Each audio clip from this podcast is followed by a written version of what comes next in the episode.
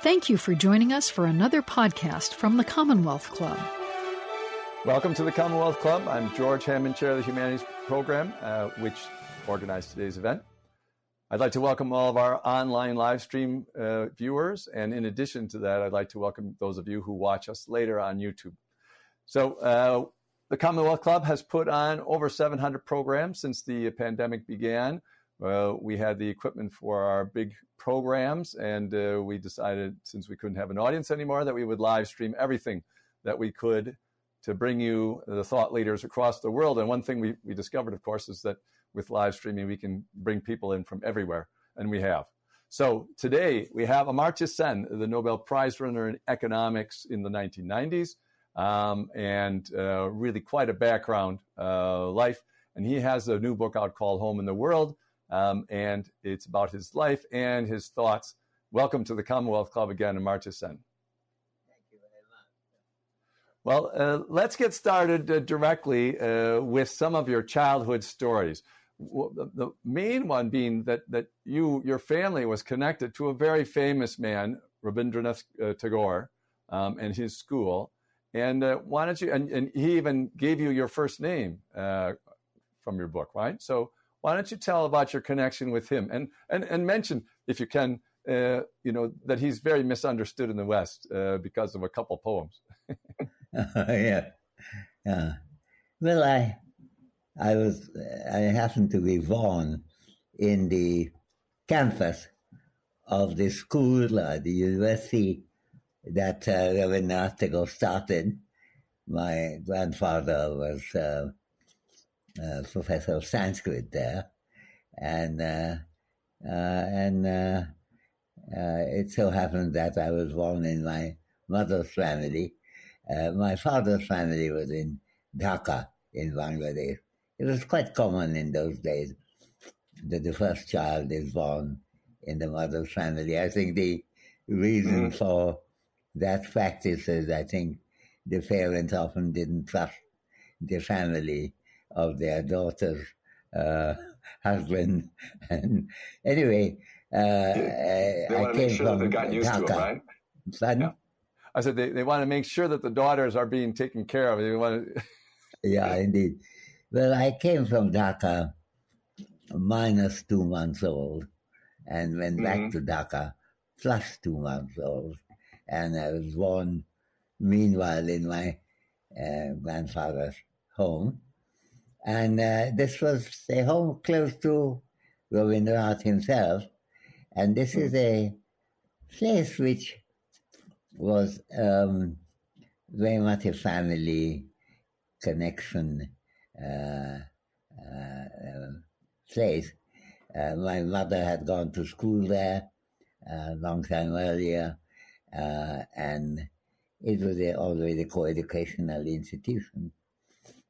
And my father, mother had certain uh, eccentricities, which of course many people in Santiniketan had, namely, uh, she, uh, hundred years ago, she trained in judo, and she was a skilled dancer, and uh, was, uh, the lead part in many of Tagore's dance dramas in in in Calcutta Theatre. So she was very much there, and, and um, I was born there. But then soon after, with my with my parents, with my father accepting visiting professorship in Burma in Mandalay, and then relocated as a professor at Dhaka University. I was there, but then at the age of about seven, I moved to Shantiniketan. And uh, initially it was an involuntary decision. The war was going on. The Japanese had started bombing Calcutta, which happened on five occasions. Uh, and anyway, the parents, my parents thought we'd be safer in some kind of rural area which the university was. So I went there, but I absolutely loved it.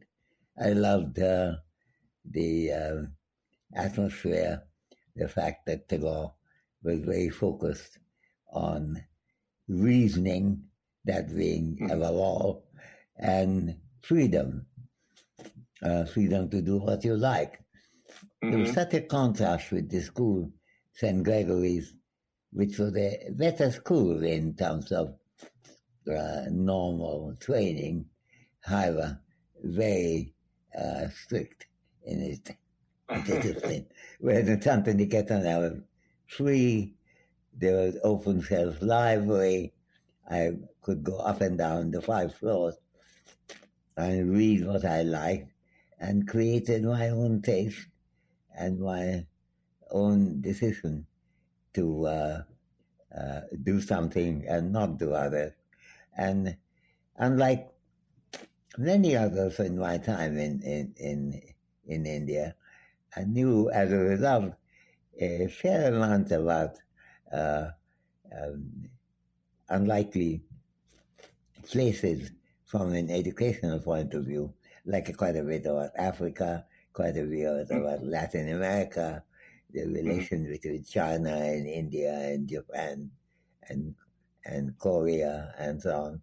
And I absolutely adored that I could do those things without anyone stopping me from doing it.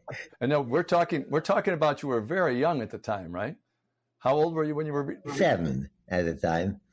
Yeah. And I remember certain events like um, because of the war propaganda, Chiang Kai-shek visited our school, mm-hmm. and he gave a lecture for a little over half an hour in Chinese and Mandarin without any translation. And mm-hmm. I thought that that was a quite an exacting uh, demand on seven-year-old children to listen to it, but we did, uh, and so I had the interest. Know, in the in the middle of the war, I'm I'm trying to figure out why why he would give a lecture to seven-year-old children. you have to ask the British Indian authorities to know that. I think in the last moment it was decided by the ruling empire, the British Raj, that yeah. it would be good, it would be very inspiring for Chiang Kai-shek to come uh, to, uh, um, to, to Santiniketan. And they didn't manage to find a translating arrangement. So right, there right. I was. Uh, I actually had the opportunity of being invited to tea at the end of the meeting with uh, mm-hmm. Chiang Kai-shek uh, being entertained without much uh, ability to c- communicate with, with Madame Chiang Kai-shek, who was, of course, mm-hmm. enormously uh, fluent. And I thought even at the age of 17, I thought she was extraordinarily beautiful. And I admired that too. it's a it's an it's an amazing story. Uh, one that that they would have the lecture. Two that they would have tea with the, the children. yeah, well, I, I, you know, the students broke discipline at some stage. After about ten minutes of silence, there was a little whisper to each other, and that whisper turned rather bigger over time. Yeah. And I asked Madame Chiang Kai-shek whether that looked very rude to her, and she was being very well trained, uh, indicated she did not know what I was talking about. Uh, and everything was as perfect as they could have been. So I learned something about good manners also at that time. Well, let's let's tell another story from your book, which I thought was just great. That give, would give everybody an idea about the kind of guy you were. Um, you you knew what the definition of island was, uh, and and when you were given that definition, you used it knowingly incorrectly in order to push the the envelope. Why don't you tell that story about using the definition of island? Definition of. Uh yeah, the definition of island. You know, you you. Oh, you, island, island, island, yeah, island, yeah, yeah, yeah. Yeah, I, yeah I, this is my your character. yeah, I yeah I discovered that island was defined precisely as a landmass surrounded by water right. and being uh, uh, obnoxious.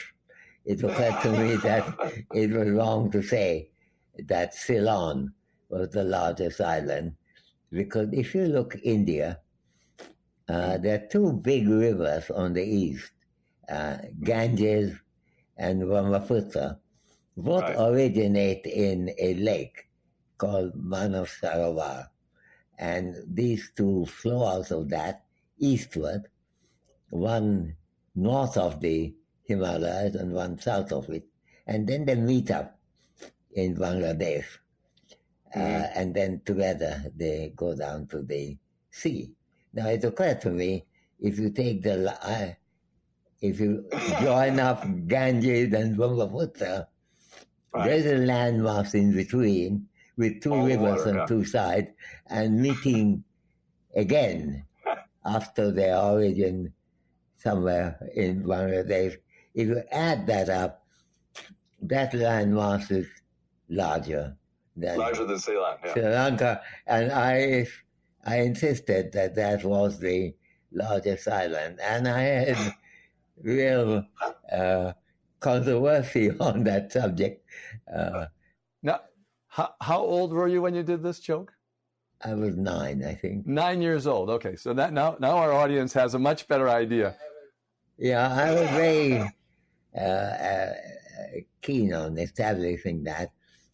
When people went on saying it has to be sea around them, and I uh, protested violently because there were little islands we have been already told about in the River Seine in, in France, in, uh, in near Paris.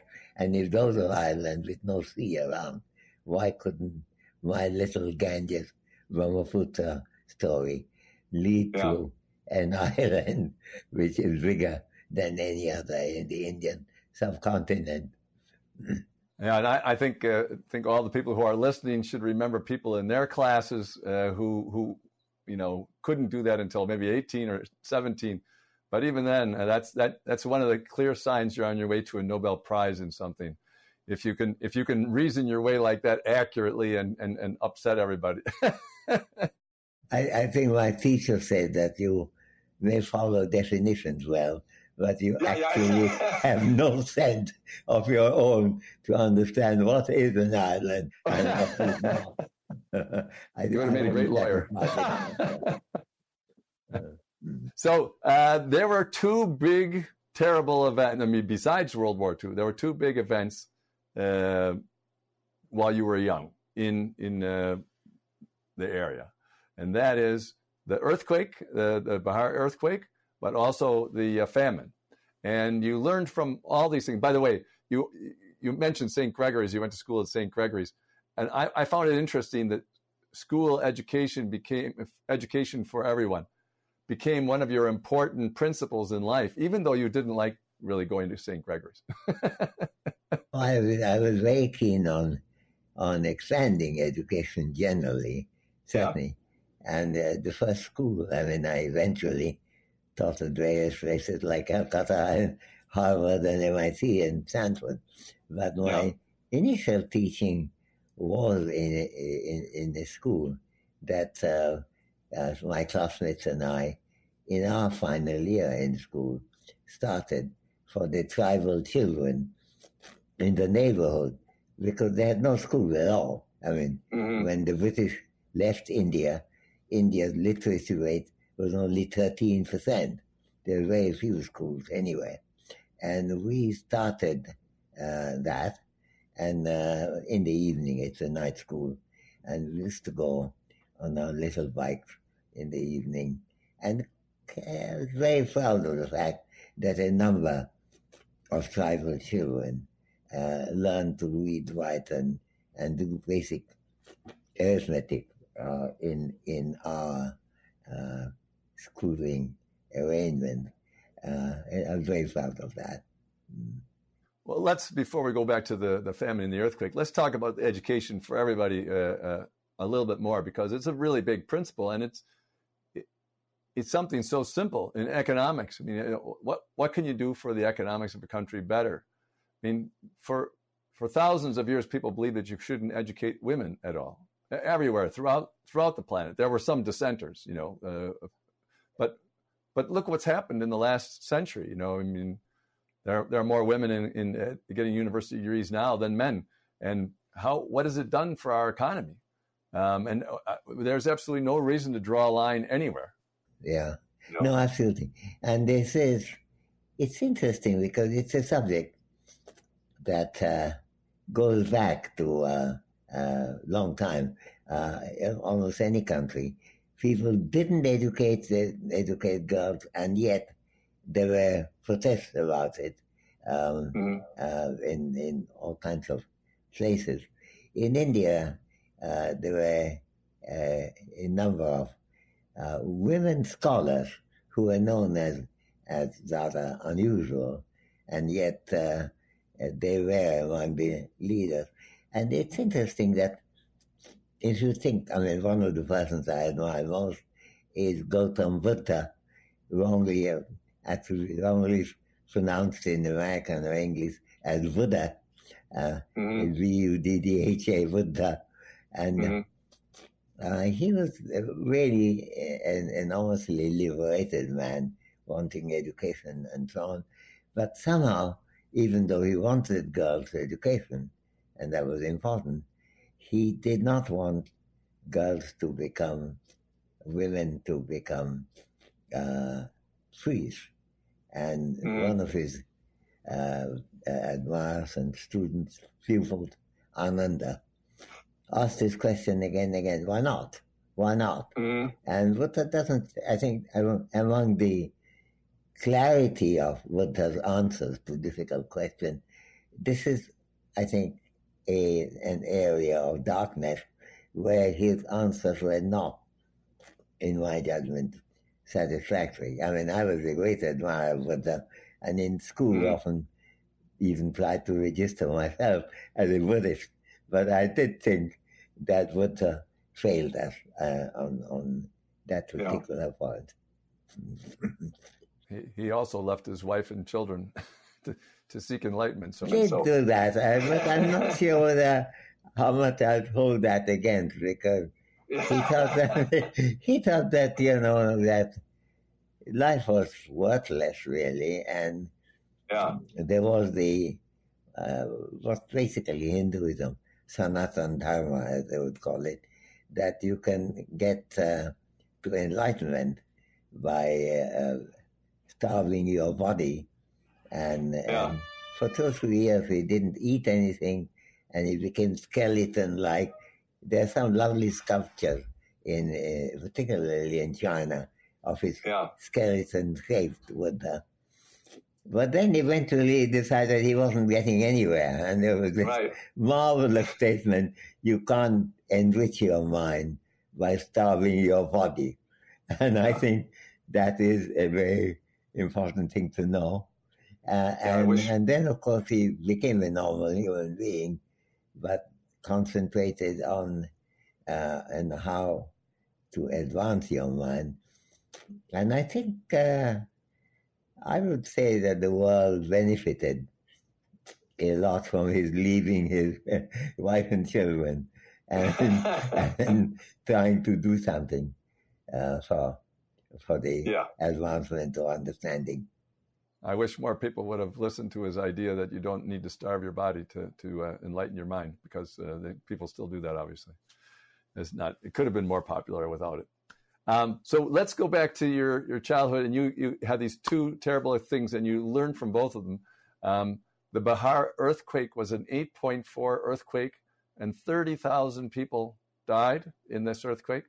Um, and um, and what you wrote about was the disagreement between Tagore and Mahatma Gandhi. Why don't you, why don't you tell about that? Because I think that it, it's your, your, book is very valuable, and you have all these famous thinkers, but you also show, just like what you just did with Buddha, really, really good, but you fell apart right here.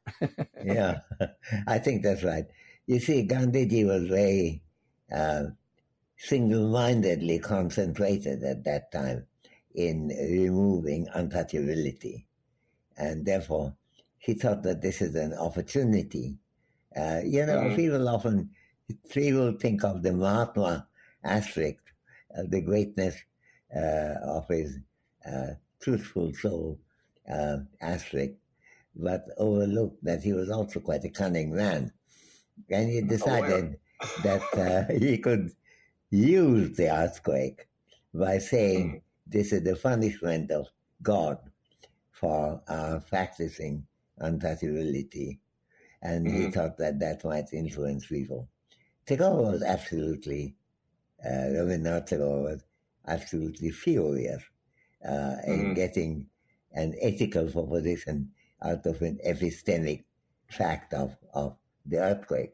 And he thought also this is a way of corrupting people's mind and reasoning. Mm-hmm. And so he argued ferociously against Gandhi.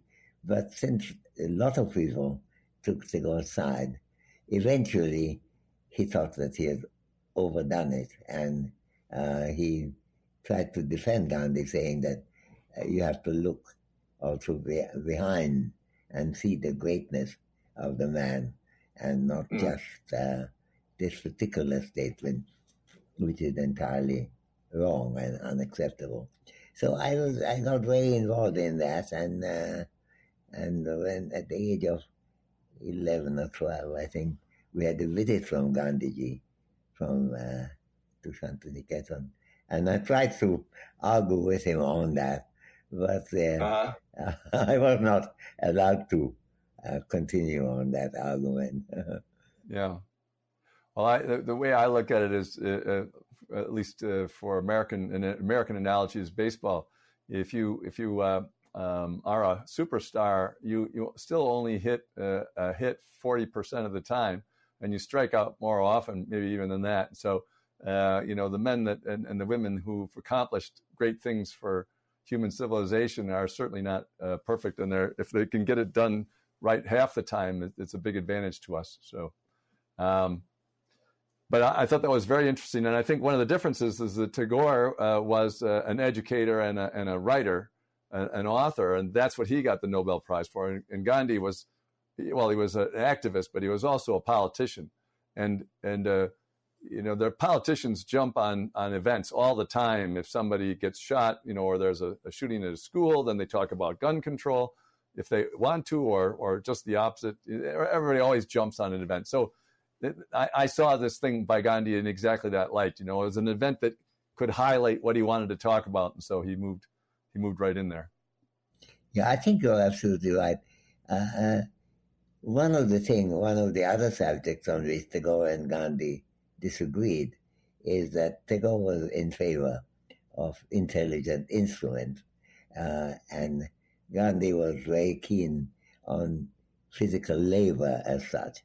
So yeah. when he would weave a, a cloth, uh, he would use uh, or, or, or, spin to produce the uh, uh thread.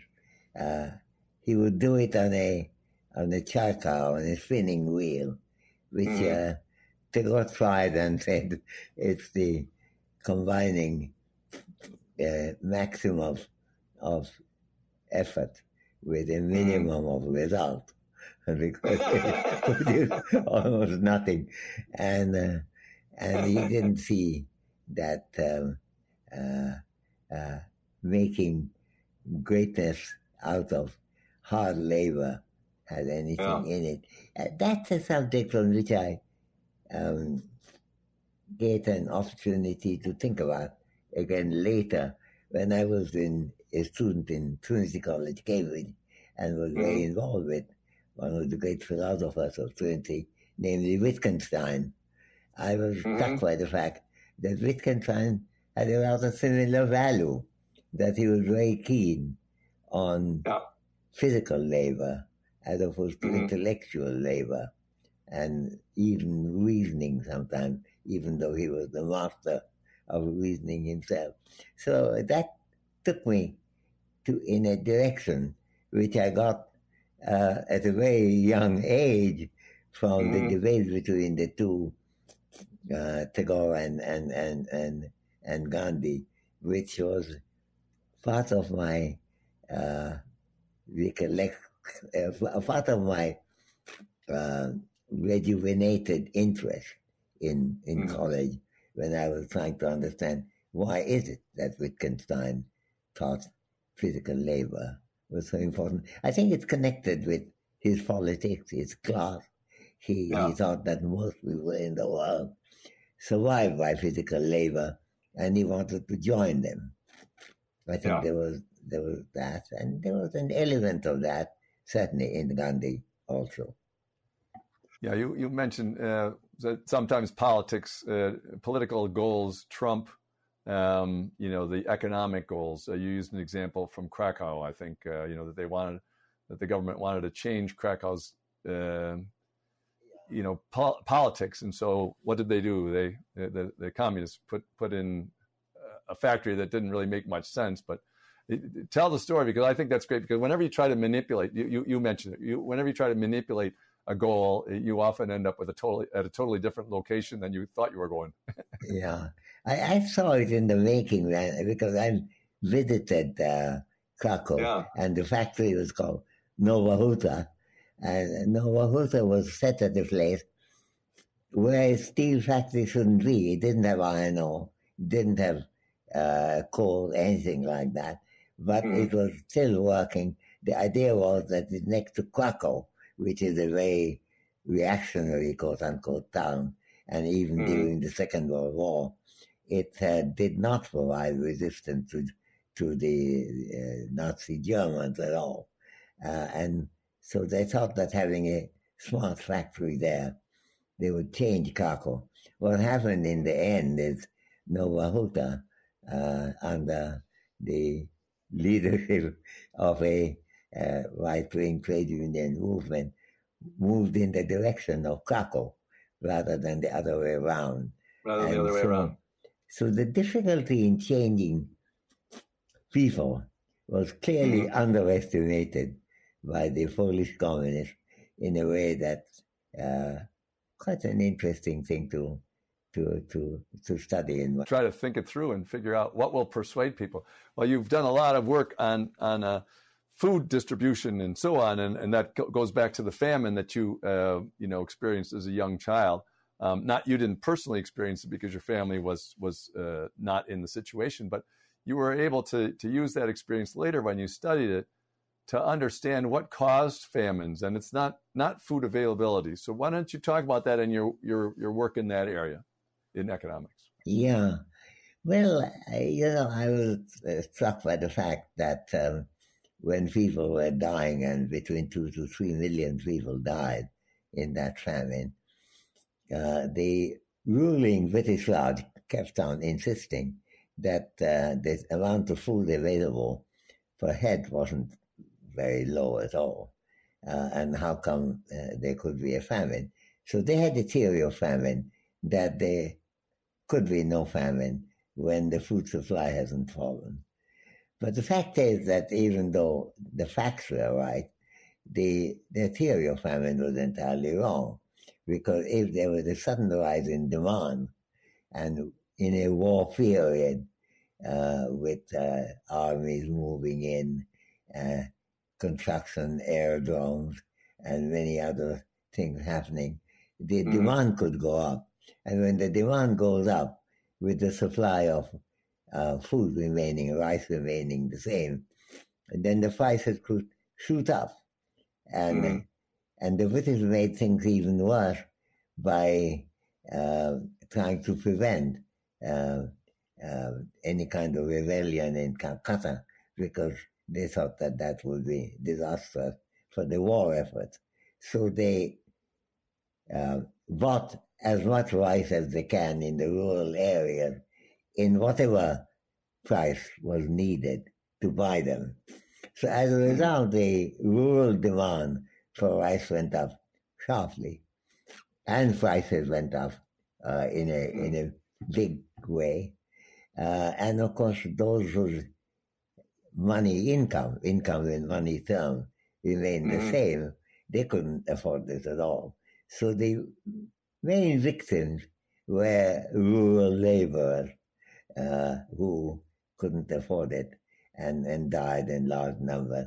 They often died in Calcutta because they were told wrongly that Calcutta had relief, food relief. The Raj, British Raj, did not arrange any kind of relief at all. Mm-hmm. So these people, in procession, they were going on to Calcutta, hoping to get some food, which they didn't. And very often people died in large number in Calcutta, and yet uh, uh, there was no reason for them to go to Calcutta because it wasn't better supplied, except for the locals. Those right. who lived in Calcutta did get their rationing card and did get fed, but those who came from rural areas seeking relief in Calcutta didn't. And so it was a complicated story in which you mm-hmm. need a little bit more economics, not just the amount of food, but at least demand and supply. And right. and and and and the uh, the story was a was a terrible disaster. And the the interesting point is that when the famine commission report came, the government, the British government, revised the facts, and they claimed the price, the supply of rice must have been less than we thought. Uh, and uh, they didn't revise their theory. And no, that no. also made me think the one sad fact in, in economics is that people often find it easier to revise their theory, revise their facts than to re-examine their theory. Facts facts seem to be more fungible now than ever before. Nobody seems to care much about the facts. You know, it's a very unfortunate thing. Um, you you learn from that. Um, I, I, think it was very fascinating your your uh, story about wartime London when uh, food was rationed, um, and that actually and and there was less food, but because it was rationed at low prices, poor people actually had more food to eat than they did before that rationing. And, and it, it, it gave some economic insights. So what, why don't you talk about that? Because that's that was also uh, to go back to Calcutta for just a second, I mean, this must be where the images of Calcutta with everybody dying on the streets comes from is, is during this famine. Well, yeah, the Calcutta thing was 43. This is right. happening just after that. Uh, right. The British decided that they were go- getting into a real problem uh, whereby the supply of food was falling so much compared with the demand that uh, there must be starvation. But then they decided that they could stop that by having rationing. They still thought, as in Calcutta, the only thing is that they reserved that in Calcutta only for the locals, and the bulk of the people mm. in Calcutta were people who had come in search of relief and help to Calcutta mm. City. Now, what they did in in in uh, uh, in, in in England uh, in Britain, Britain generally, uh, was to give everyone a ration card and and make food available to them at controlled prices. So the difference was equality in this case, uh, as opposed to inequality in Calcutta. But uh, mm-hmm. the result of it was that suddenly everyone had a ration card and could buy food at controlled prices, prices at which they have not been able to buy food in the past uh, mm-hmm. ever.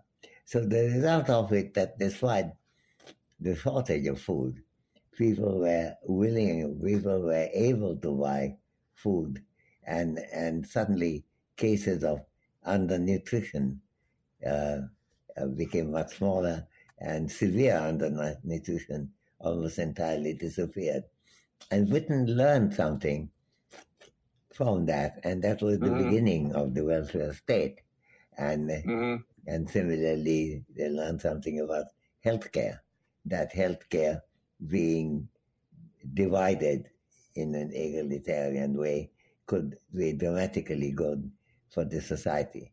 And the National Health Service was born shortly after the first, Second World War ended.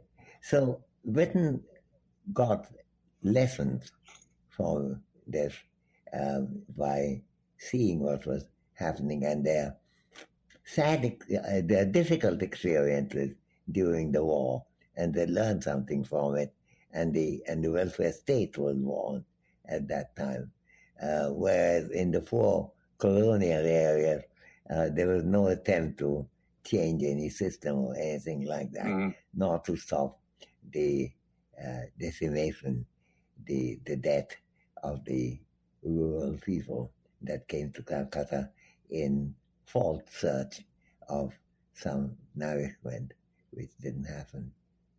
You, you make the observation about the British Empire in India. Uh, it, it was almost 200 years there. And you, you say that uh, if they had only applied the principles that they did for their own people, um, you know, to India, they would have done just fine. And I think you'll find Americans on exactly the same page because uh, Americans also felt uh, before their revolution that, that, the British were not listening to to them, um, and they didn't have representation. They just got taxes, as they said. So um, it's really unfortunate because they did a lot of interesting things uh, in their empire, but they missed the big issue. Big issue. Yeah, but the interesting thing is that actually David Hume comments on it, and he right. said I don't understand what takes Americans and Indians so long to recognize that there is something for them to protest about. Um, mm-hmm. But you see, I think the difficulty, in case of America, of course, it became independent, that was fine. But mm-hmm. in case of India, the difficulty is that the kind of big things that Britain, India got from Britain, like free newspapers, freedom of speech generally, uh, having rationing whenever it's needed and so on. These could be done when you are looking after the population in general. So, in mm-hmm. the absence of democracy, you could not have those things. So, in some mm-hmm. ways, it shows a question that uh, came up earlier also uh, that democracy was very central to uh, to understanding that, and so uh, the good thing that uh, India could have got but didn't get from uh, Britain was not available to India because it mm. wasn't a democracy. Uh, it was a colonial rule, ruled by colonial masters, uh, and they, you cannot run a, a, a, democ- a non a colonial rule uh, without democracy with free newspapers because mm-hmm. newspapers will be criticizing the government all the time. so there is a real dilemma there, and mm-hmm. the Indian, the the duality of the British experience brings that out. India could become a democracy just after the independence and have free newspapers. On the other hand, mm. it couldn't have free newspapers as long as the British were ruling it. So there was no way the British could give out free newspapers and retain the colonial rule. Right. The, the, the, that's where the central issue of democracy comes in. Yeah, and uh, and Mahatma Gandhi certainly understood the the uh, the difficulty and how he could manipulate the system in order to get the freedom from the British. That, that there was something that they would be too embarrassed to do. Um, very, very clever lawyer. Um, so uh, one thing I think you could help explain, especially uh, to, to everyone in, in, the uh, United States and everywhere else, um, that that confuses people if they don't look at it carefully, uh, is that India was very enamored with the Soviet Union uh, when it became not immediately free, but uh, soon after that. Um, and they don't think about like education for all the different issues that were big for India to, to get education to an entire country quickly and and uh, you know to take care of the people. Uh, but you know then then of course there were all the Stalinist problems uh, which you you detail. Once somebody is in favor of something, they can't see uh, the facts anymore. They have to change the facts uh, to fit their theory. Um, so why don't, why don't, you tell a little bit about that? Because uh, India was pretty much not I mean, independent and, and, and in a neutral camp, but they were they were supporters of the Soviet Union for a long time uh, politically, 10, 15, 20 years. Yeah. Well, I think the trouble was that the, um, uh, the, the British may have underestimated, I think they did, the importance of education. That's what, not for their own country, because from the 19th century, um, uh, uh, the beginning of the 19th century, the British were trying to uh, educate people uh, in in their homeland all the time, but paid no attention to that in the colonies. And there, I must say, now that this Russia is behaving rather badly in Ukraine and so on, I have to remember the glory days when, shortly after the Soviet Revolution, they did think that they have to spread education everywhere. Uh, Kazakhstan, Uzbekistan, uh, Azerbaijan, and so on, because these were part of the, I mean, that's one positive aspect of Marxist thinking, that education for all was very central. When Tagore, Rabindranath Tagore, visited uh, the Soviet, Soviet Union, uh, in 19, around 1930, uh, he, he admired the fact that education had spread so rapidly there in mm-hmm. the Soviet colonies, but not in the British colonies. Uh, right. On the other hand, another aspect came out there because he said this thing, and he said, "Why don't you uh, have practice of democracy?" And he gave this interview to Izvestia, and Izvestia was unable to publish it, and it would not be published for decades until Gorbachev uh, changed yeah. things. Uh, it came out in Manchester Guardian, but it's not in uh, in Soviet Union. So on one side, the Soviet Union was succeeding in education and failing in democracy. Britain yeah. was failing in both, in respect, because there was no democracy probably a bit more than in Soviet I don't know.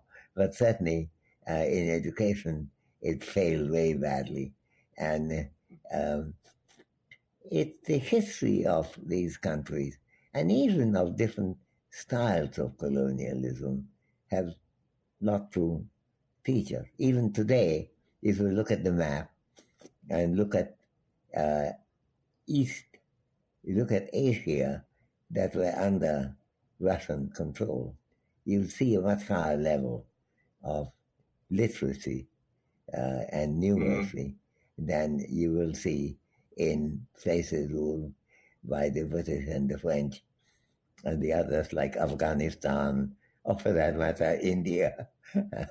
and so the really interesting thing to uh, look at. There was a foul theory too because the education thing was directly connected with uh, with uh, Marxian understanding at that time. There were mm-hmm.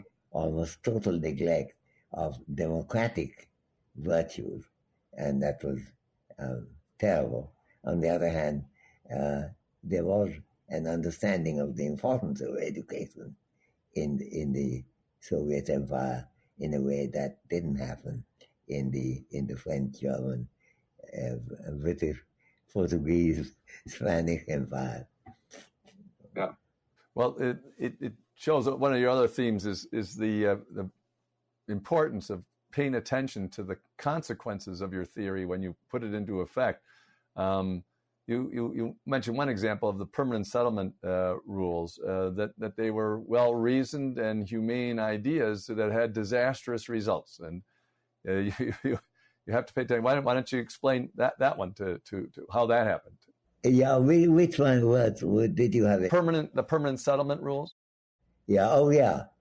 Uh, yeah, that is quite interesting. That's uh, uh, we knew, we understood from the work of a uh, historian of distinction, uh, Ranajit Guha, uh, uh, that um, what ended up being an absolutely terrible uh, land system actually was generated by enormous effort on the part of the English administrators to mm. find a good system of governance.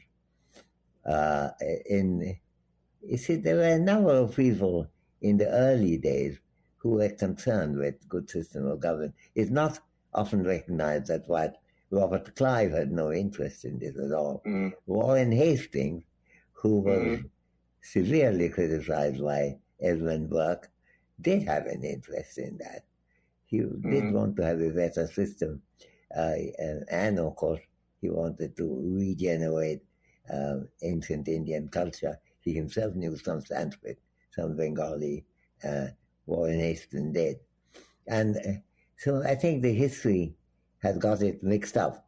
But in that period, they were looking for a system of land settlement that would work very well. And they thought one way of doing it would be that if the landlords giving were given permanent control over their land and they can charge the peasant under them whatever they mm. like, they will be able to produce a prosperity which will generate a good, successful uh, culture and, and, and economy. It turned out, in effect, that it did none of that sort. And mm-hmm. there was also this enormous problem that, uh, as it happened, because of the nature of landholding at that time, uh, the bulk of the landlords were Hindus, where the bulk of the uh, serfs, peasants, were, were Muslims. And this made the Hindu Muslim riot much easier to generate as those who wanted to generate that riot uh, tried their hands on. And uh, it's, uh, it was very difficult. I mean, Congress, which was a secular party, could not go across the barrier uh, of Hindu-Muslim uh, division to a great extent because Hindus were extremely reluctant to lose their land. And that made it very difficult for uh, progressive, secular, mainly secular Muslim leaders like Fazlul Haq to become leader in my part of India, mm. Bengal, which is where the permanent settlement is also most strong.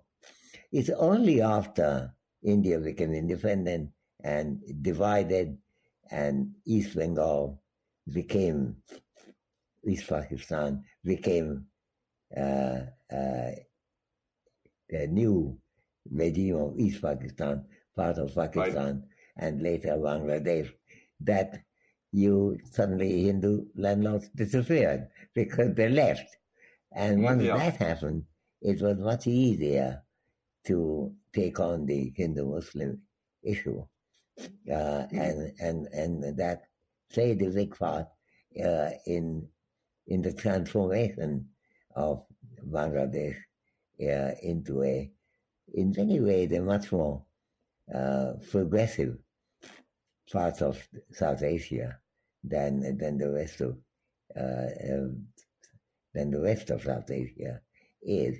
In fact, um, when we were talking about women's education and so on, I could have mentioned that it's women's education and women's liberation that played a very big part in Bangladesh, uh, overtaking India in many ways, life expectancy, healthcare, mm.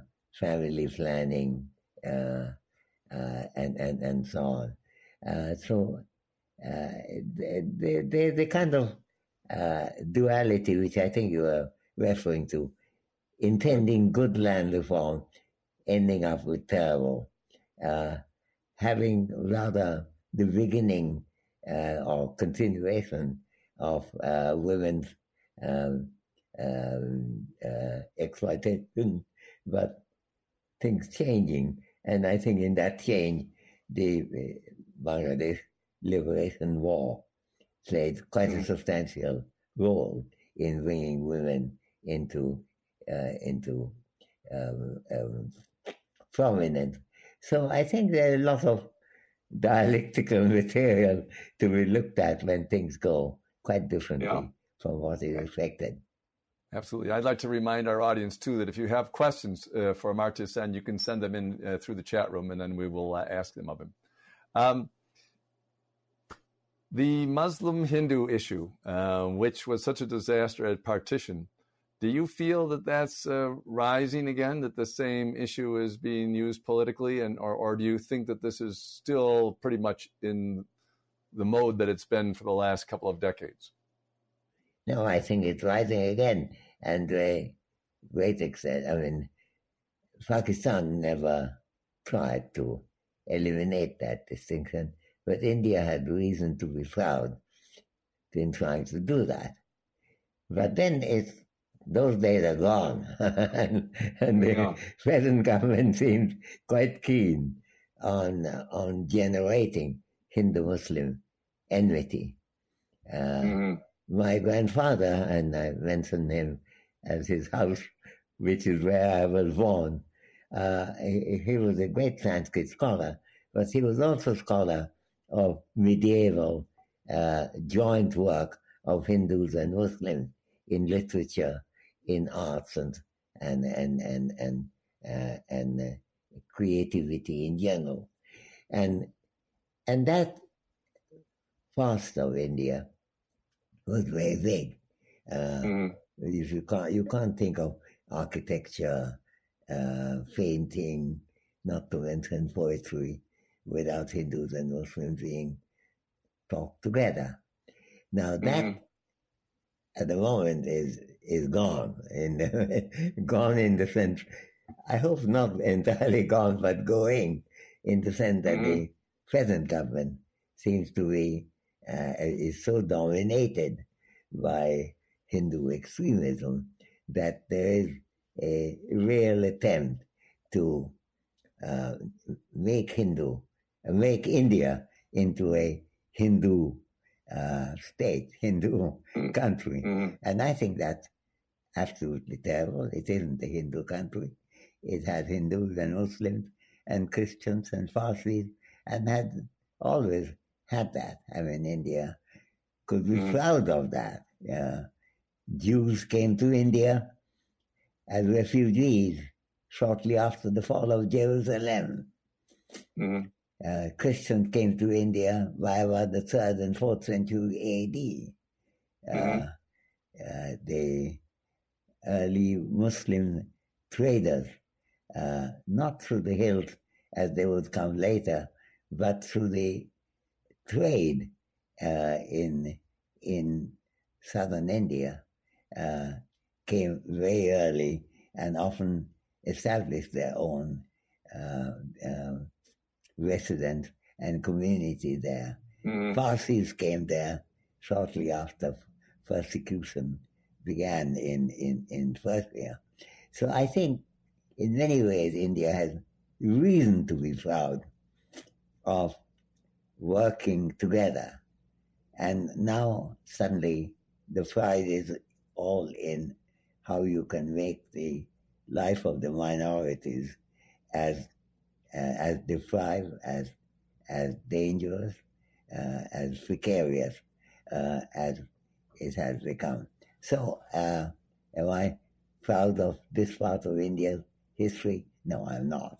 Uh, and and I think if this book is uh, written at a time when I was uh, young, up to the age of thirty, and uh, one thing is is that is that when there was the Hindu Muslim division, there were voices across the country uh, against that. Uh, what is in India now and what was Pakistan uh, at that time, uh, it would happen. Yeah, there's there's always voices, you know, uh, uh, against this. Is I think that's one thing for everybody to understand. There's always people talking against the big issues that happen. It happens in America too. Um, but the the uh, the observation you made, I thought, was very interesting in your book uh, that the British and the English and the French, uh, you know, uh, the British, the English, the French, and the Germans were always fighting each other. And then after World War II, they became friends and and uh, the uh, Hindus and the Muslims in India were friendly before World War II in India, and then they became enemies in, in, in the partition afterwards. And how how did how did that happen? I think it's quite remarkable. But they, I think the lesson lesson to learn from that is that it is possible for enmity to be converted into friendship. And to a mm. great extent, this has happened, not fully, but to a great extent in Bangladesh. Bangladesh's success lies in partly, I mean, from my childhood days when the Hindu Muslim riots were quite common, uh, mm-hmm. the fate has been turned, and the uh, the uh, the big, uh, for example, the big uh, um, NGOs in India, BRAC, uh, or the or the Grameen Bank, and so on. These have a kind of attempt at Hindu-Muslim unity, which is not only been good for the business success and the social progress, but also for um, unity of the people. And Bangladesh, if it's overtaken India quite co- comprehensively in mortality, fertility, health care, uh, life expectancy, and so on, uh, I think that attempt at being attempt of being together has played a big part.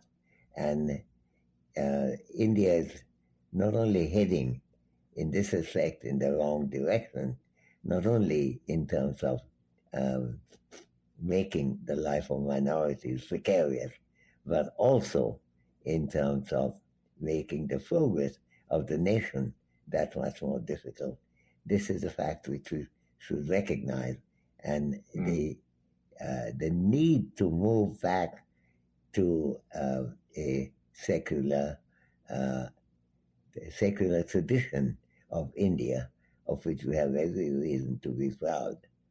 Uh, uh, it, it's quite important.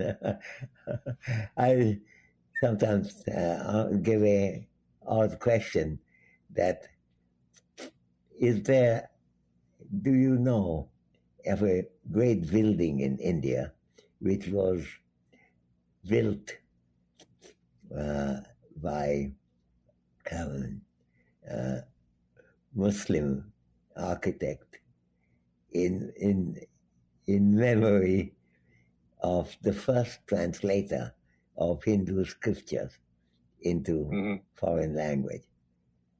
And the answer is the Taj Mahal, because uh, the Hindu scriptures, the uh, the first uh, one of them, Bhagavad Gita and so on, was translated by the eldest son of uh, Shah Jahan, Dara Shikoh. And yeah. he, he translated that from Sanskrit to, to Persian and Arabic. And his mother was Mumtaz Mahal, in mm-hmm. whose memory the Taj Mahal was built by his father, Shah Jahan. So there's a mixture here. The first translator of Hindu scriptures is also mm-hmm. the builder of the greatest, I think one of the greatest monuments of a Muslim queen in the world. And I think that mixture summarizes India in a way that we have reason to be proud. And in my little memoir from very early days of my own childhood, uh, I remember when I discovered this connection, I was mm-hmm. I was quite stunned, and I can mention twenty other such connections that you cannot think of Hindus and Muslims separately in India. It's not a question of tolerating each other. It's a question right. of working together. Yeah. And that's really quite central. And, and uh, you know, I think for people who aren't aware of the statistics, I mean, you, you, you talk about the Muslims as a minority, but it's uh, 300 million people. It's not, it's, it's, not a small, it's not a small, uh, you know, number. Um, And uh, uh, by the way, I'm doing a, we're doing a program at the Commonwealth Club on February 11th about Shah Jahan's Taj Mahal. Um, yeah, yeah, and, and we have uh, Gulfishan Khan uh, coming from uh, from uh, Muslim the Aligarh University to speak. Yeah. So questions. We have some questions. I we have um, a couple of questions that came in, and I want you know we have a little bit of time left, so I'm gonna going to ask um, a couple of these, but I want you to talk a little bit about your your, your teaching at Cambridge and and uh, Harvard and Berkeley and and and Stanford. I mean, and how did you how did you well let me before before we get to these questions, how did you get in at such a young age to all of those places and and because you were very young when you were were succeeding as a professor. Yeah, well, I was quite lucky, I think. I was lucky and uh, I had good teachers, and I think I've got indulgent teachers. And uh, yeah, I think I, uh, in Cambridge, I had a ma- major disagreement with the main Cambridge School of Economics, neo Keynesianism. Mm-hmm. Uh, and I, my views were well known to everyone, even when I was quite young, and yeah. there was a question whether they would let me uh, let me teach some uh, theory of my own, and eventually I did succeed. So I was lucky, I have to say, and I'm I'm not unhappy that I was lucky. but but but you became the master at, at, Trinity. Did they do that in order to stop you from teaching? No, but that happened much later, though. I became head of head of the big biggest college in Europe, namely Trinity. Yeah. But that happened much yeah. later. well, let's let's ask a couple of questions here. All right, so we have one. Why do oh why do over half of India's population still live on less than seventy five cents a day? Why do over half of the population in India still live on under 75 cents a day. Is that an, is that an up to date uh, number? Well, I, whether or not it's up to date, it's certainly a good question, namely that uh, why are people so poor? And mm-hmm. uh, the answer to that question uh, must relate to the way the economy is run, the way wealth is distributed, uh, the way the poor are neglected, uh, and and so on. So so mm-hmm. that's uh, uh, I have actually a book called Development and Freedom, and may I uh, very modestly suggest that the questioner might have a quick look at that. Uh, there's a question about Burma and the Rohingyas, which is interesting because I haven't gotten to that. Uh, but you, you you discussed that because you had your childhood in Burma, and you make very interesting comments about what's going on, and even Suu Kyi. So uh, maybe you can tell a little bit about you know where you thought it was going and your disappointment uh, in Burma, uh, Myanmar as it's called now, but it was Burma when you were a child. Well, I would call it Burma. Actually, Myanmar is a term yeah. that the that the military uh, software life. Um, no, Burma had been a country of huge tolerance, uh, but when the uh, uh, military took over, they tried to cultivate every division that existed. And I think while Suu Kyi was a great leader in leading the bulk of the uh, Burmese population against the military rule initially, though she, mm-hmm. she herself changed on that later. Uh, she wasn't as sympathetic to the plight of the minorities, uh, and particularly Muslim minorities uh, in the form of Rohingyas. I do discuss that quite a bit in the book, and uh, it's uh, not to uh, uh, credit that she did not go in that direction, and that did not serve her very well in the long run either. Now she is back in prison and being uh, badly treated by the military, uh, which she thought she may have thought she would avoid by um, following the regime about Rohingyas, but it didn't happen. We have time for uh, one one more topic, and that is, uh, I mean, I'm going to pick it. Uh, you you mentioned that economics in the 20th century, uh, academic economics, uh, really focused on what could be measured. You know that it couldn't be measured very accurately. Then then it wasn't um, paid attention to, like your your topics in in economics. And I found that interesting because the same thing's true in physics um, and other sciences. That, a large part of of the sciences of the 20th century had this limitation that they imposed on themselves, which was if we can't measure it, it's not interesting to us. Uh, but most of our lives are, are things that are hard to measure. Uh, and and uh, as you said, the, the, the political issues at the same time as the economic issues. And so, first of all, I'd like to thank you for focusing uh, economics on other issues and and and still scientifically analyze and reasonably analyze it, you know, of how this works. How how can we make this work? What's our outcome?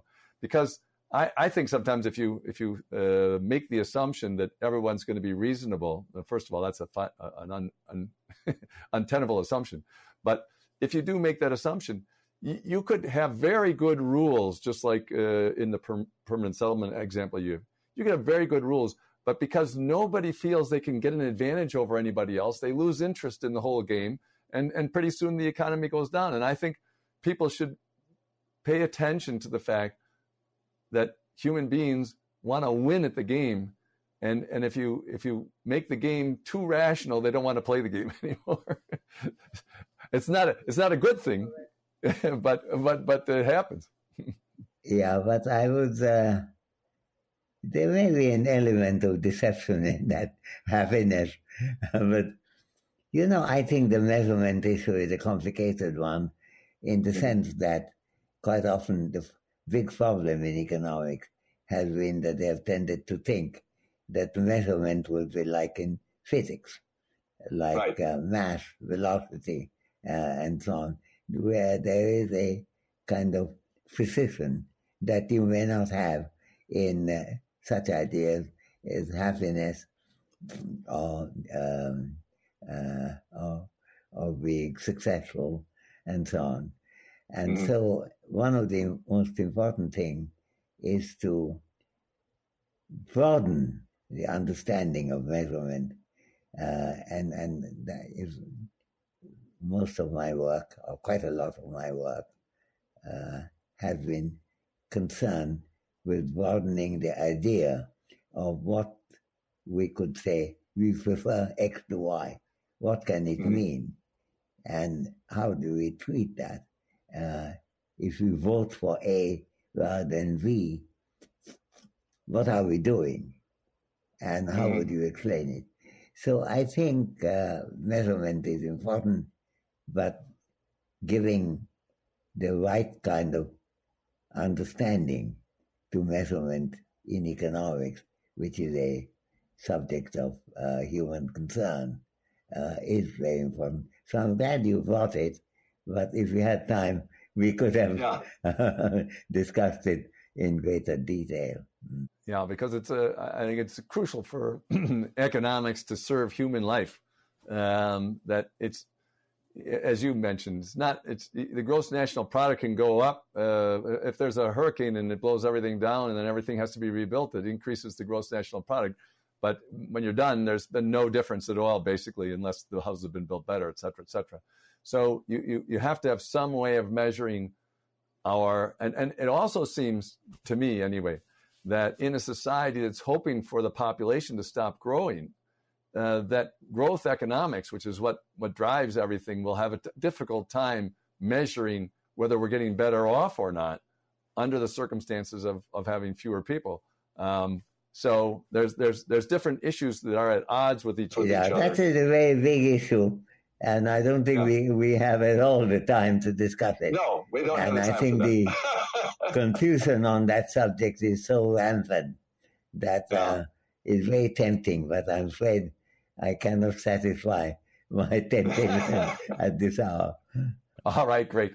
Well, thank you very, very much, Amartya, for joining us at the Commonwealth Club and for for uh, telling uh, your stories uh, from your book, Home in the World.